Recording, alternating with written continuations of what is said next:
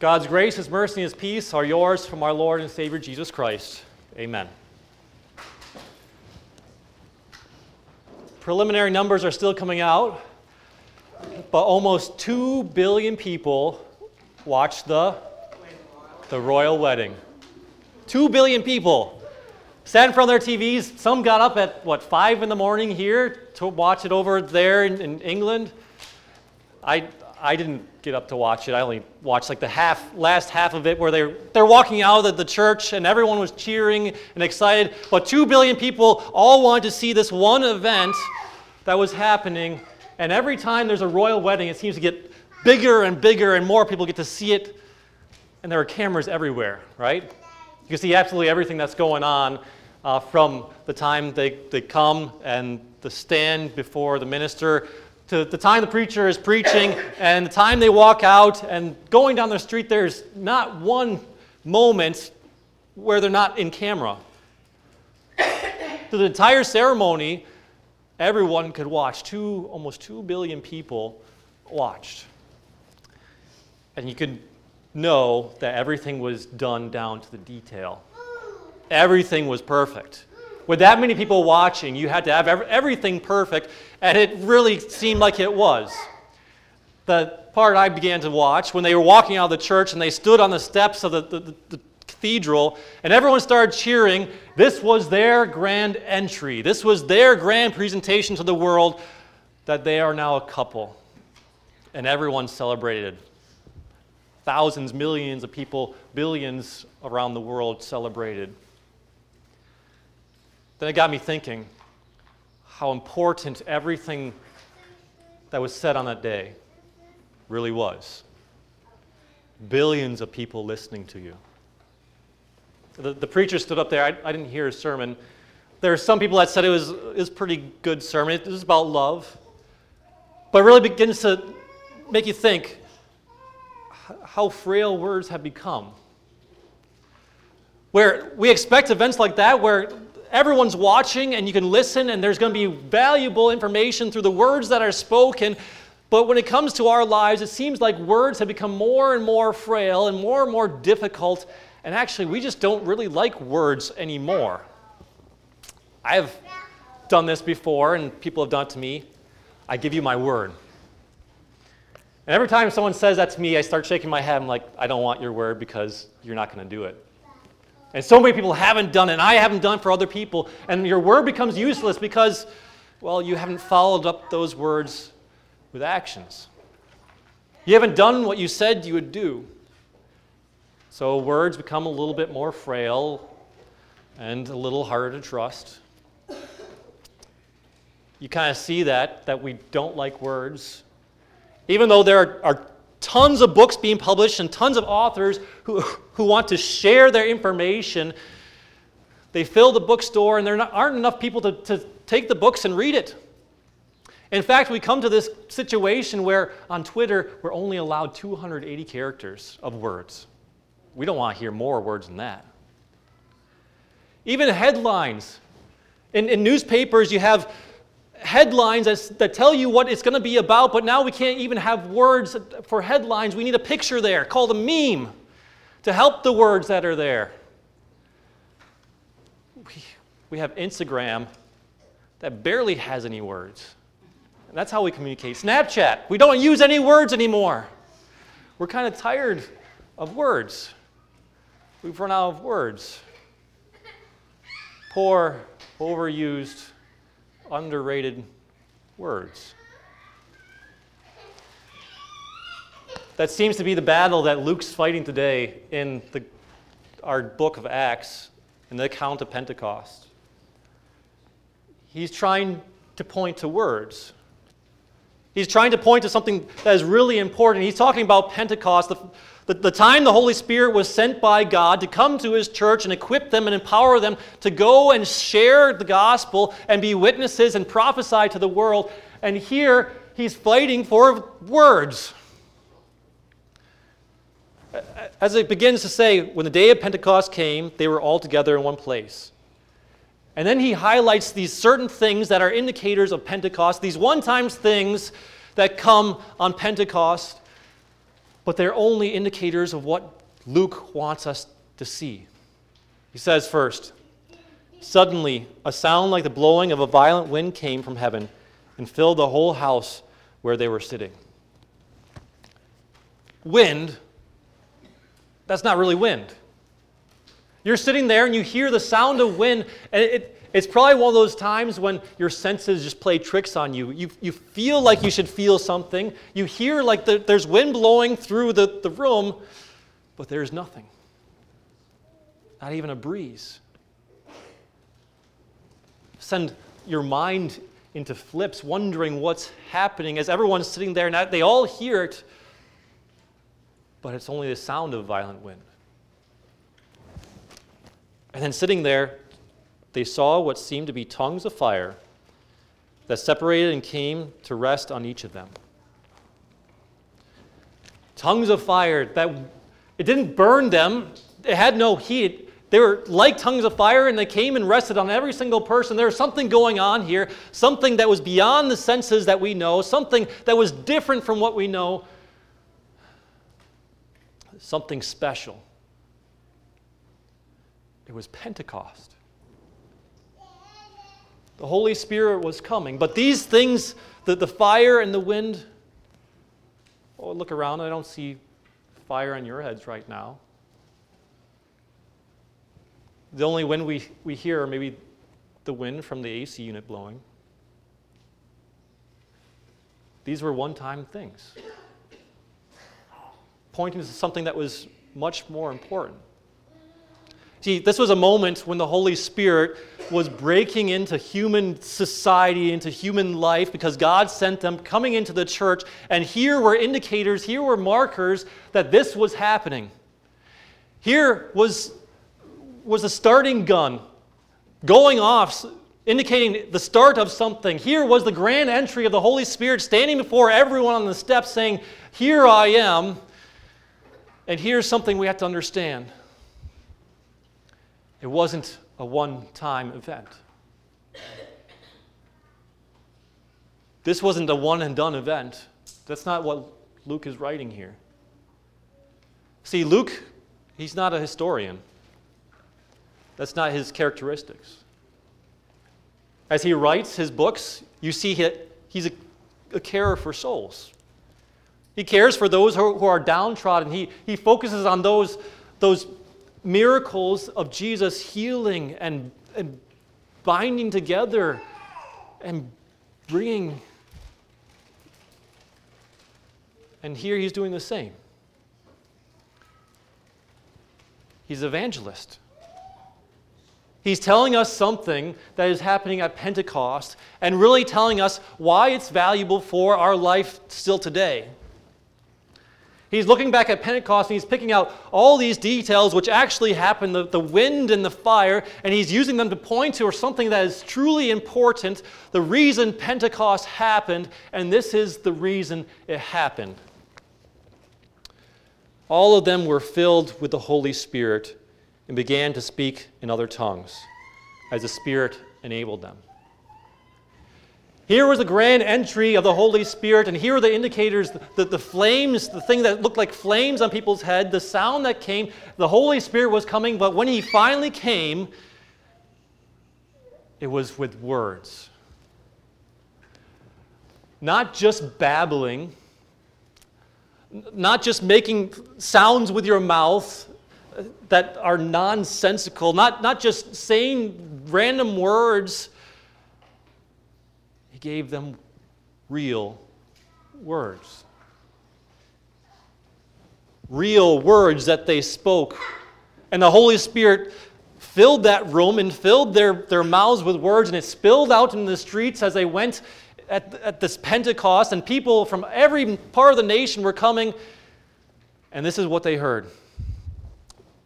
Now there were staying in Jerusalem God fearing Jews from every nation under heaven. When they heard this sound, a crowd came together in bewilderment because each one heard them speaking in his own language. They heard them speaking words. And we got to pause and realize the great significance of this moment. Words going back to the Tower of Babel that were confused. When man thought that they could build a big city and become great by themselves, despite God's command to go fill the earth, what did God do? He confused their words. He scrambled them. One day they're talking and figuring out how to build all these buildings in this one big tower. The next day they come and they can't understand each other. Not at all. They had to, to, to leave and spread out through the, the world because of that, because they could not understand. And yet, here, Jews from every nation are coming and they hear words in their own language. Have you ever been in a nation that doesn't speak the same language you do? You feel how alone you are until there's someone who could speak the same language you do and they become your best friend. To hear words. God gave the Holy Spirit, gave them words to speak. This was the power of the Holy Spirit. This was the, the point of Pentecost to equip his people with words to speak. And how did the people respond? Were their hearts pounding? Excited for the, the power that they got to experience and see as they hear God's words in their own language? Were they ready to jump on board and saying, This is the power of God, and we are ready to share this message? Utterly amazed, they asked, Are not all these men who are speaking Galileans? That's a stereotype, just to note. Are all these men backwoods, toothless, uneducated types that are speaking these words? In the midst of Pentecost, these are Galileans. How then is it that each of us hears them in his own native language? Then it goes on to say in verse 13 Some, however, made fun of them and said, They too have much wine. The conspiracy theories begin to roll. How is this possible? That these Galileans are speaking different languages. Uneducated Galileans speaking God's word. There must be a, a, a, some sort of solution, some sort of reason for this to happen. They must have been drinking a little bit too much.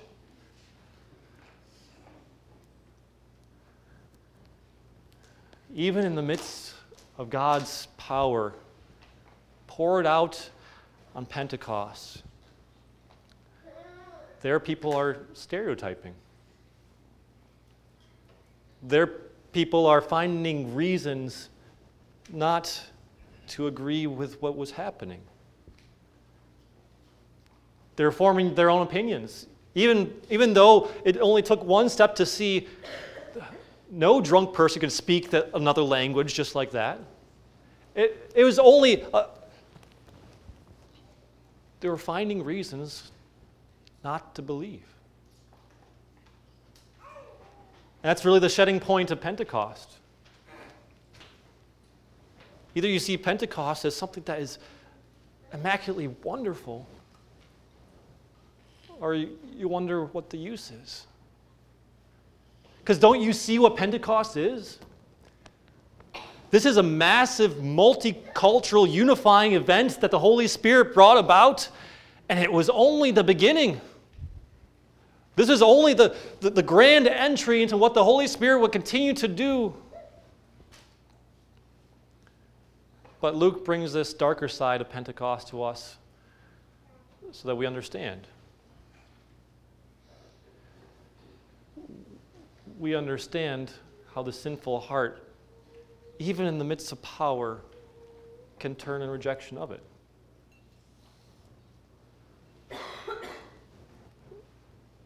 we see that people even hearing their own native language and God's word and the, the treasures of God, that is Christ and his love and forgiveness for us, can flat out reject it and turn away from it. They see a church and they look around and they don't see flames, tongues of flames on our head. And we see a church and we don't hear a violent breeze, we don't even feel a breeze. We wonder is the Holy Spirit still here? And all we have is, is God's Word and His Word in song and His sacraments, God's Word attached to water and to bread and to wine. And we, we wonder is this God's power? And you only have a barely 30 year old preaching the Word to you, just as uneducated as a Galilean. And we're either going to ask and wonder, is God working? Isn't He working? Or is the church at a dead end? Have we plateaued? Is there nothing to look forward to? I think we're all kind of at fault for that. As some people, they feel as if coming to worship is not something that they want to do. Here we have God's holy word and sacraments. Why wouldn't you want to be here? This is where the Holy Spirit comes. Some aren't interested in finding churches, they can be spiritual on themselves. Here is where God says, Where two or three are gathered, there I am with you. Even in my life, there have been so many sermons I saw, sat through. I saw the preacher's lips moving. I couldn't tell you one word after church that he said. Times we come and worship together and we say our, the prayers of the church. And we're really thinking about lunch later on or what we're going to do to relax in the evening.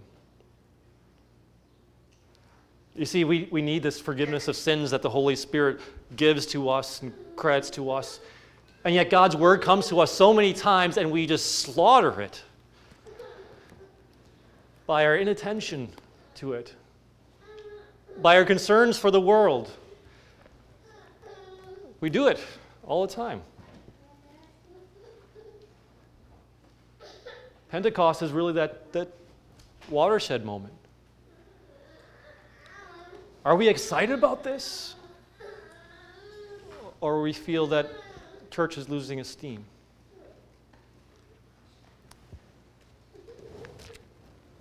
It's great the way Peter responds.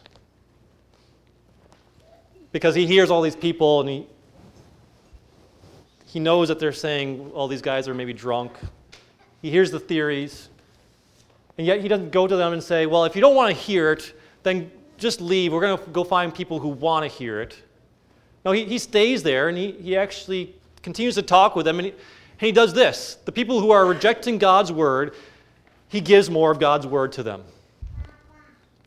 Then Peter stood up with the eleven, raised his voice, and addressed the crowd Fellow Jews, and all of you who live in Jerusalem, let me explain this to you. Listen carefully to what I say. These men are not drunk as you suppose. It's only nine in the morning. A little joke there by Peter. No, this is what was spoken by the prophet Joel. He goes back to Joel. and He explains, This is what Joel said. God's word says. God is going to give his thoughts and words to people. That's what he says in Joel. And those people are going to speak that word they're going to prophesy. And you look at our church, and you may not see flames or sound of violent rushing wind, but you got to get excited because we had the very thing that Luke is pointing to. The Word is still here. A word that the Holy Spirit brought that worked on the hearts of thousands. You see, that, that whole event, the Pentecost, was, was like the first fruits. It was a bumper crop of what was going to come. Thousands that day came to believe. Thousands heard in their native language. Thousands did. That was only the beginning And we get to be part of the rest of the story.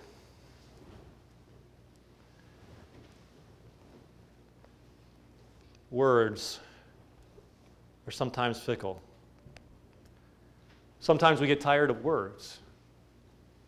Sometimes we want to see the Holy Spirit or feel the Holy Spirit working. We want to hear the wind. We want to, to see the flames. But words are it. That was the power. That's what Luke was pointing to. That's what the Holy Spirit gave. He gave them language and words to speak, not just any words powerful words. Powerful words that work salvation in us. Powerful words that plant seeds in unbelieving hearts and converts them to believers. Powerful words that are God's words. Pentecost is one of those other celebrations in the Christian church. Sometimes it doesn't get the recognition of Easter or Christmas, but this is one of the greatest celebrations that we have. And how can you not get excited for it? God has given us His Holy Spirit, His Word. So that as we talk to people, it powerfully hits their hearts. As we speak God's word to them, Christ comes to them and crushes their hardened brick hearts and softens it so that they receive the gospel and believe it. And it's with word that we address all those who jeer and sneer the power of God, which comes in word. Pentecost is the Holy Spirit's grand entry. Those fire and wind, that was Him coming to us. Those are indicators that He was here, but what He left was His Word. Let's get excited for it. Let's be excited for what church is and what it can become because the Holy Spirit is here with us in every word that we speak of his scriptures, and every time we see his sacrament, every song of praise to him. His words are powerful because they're God's words. Amen. Please stand.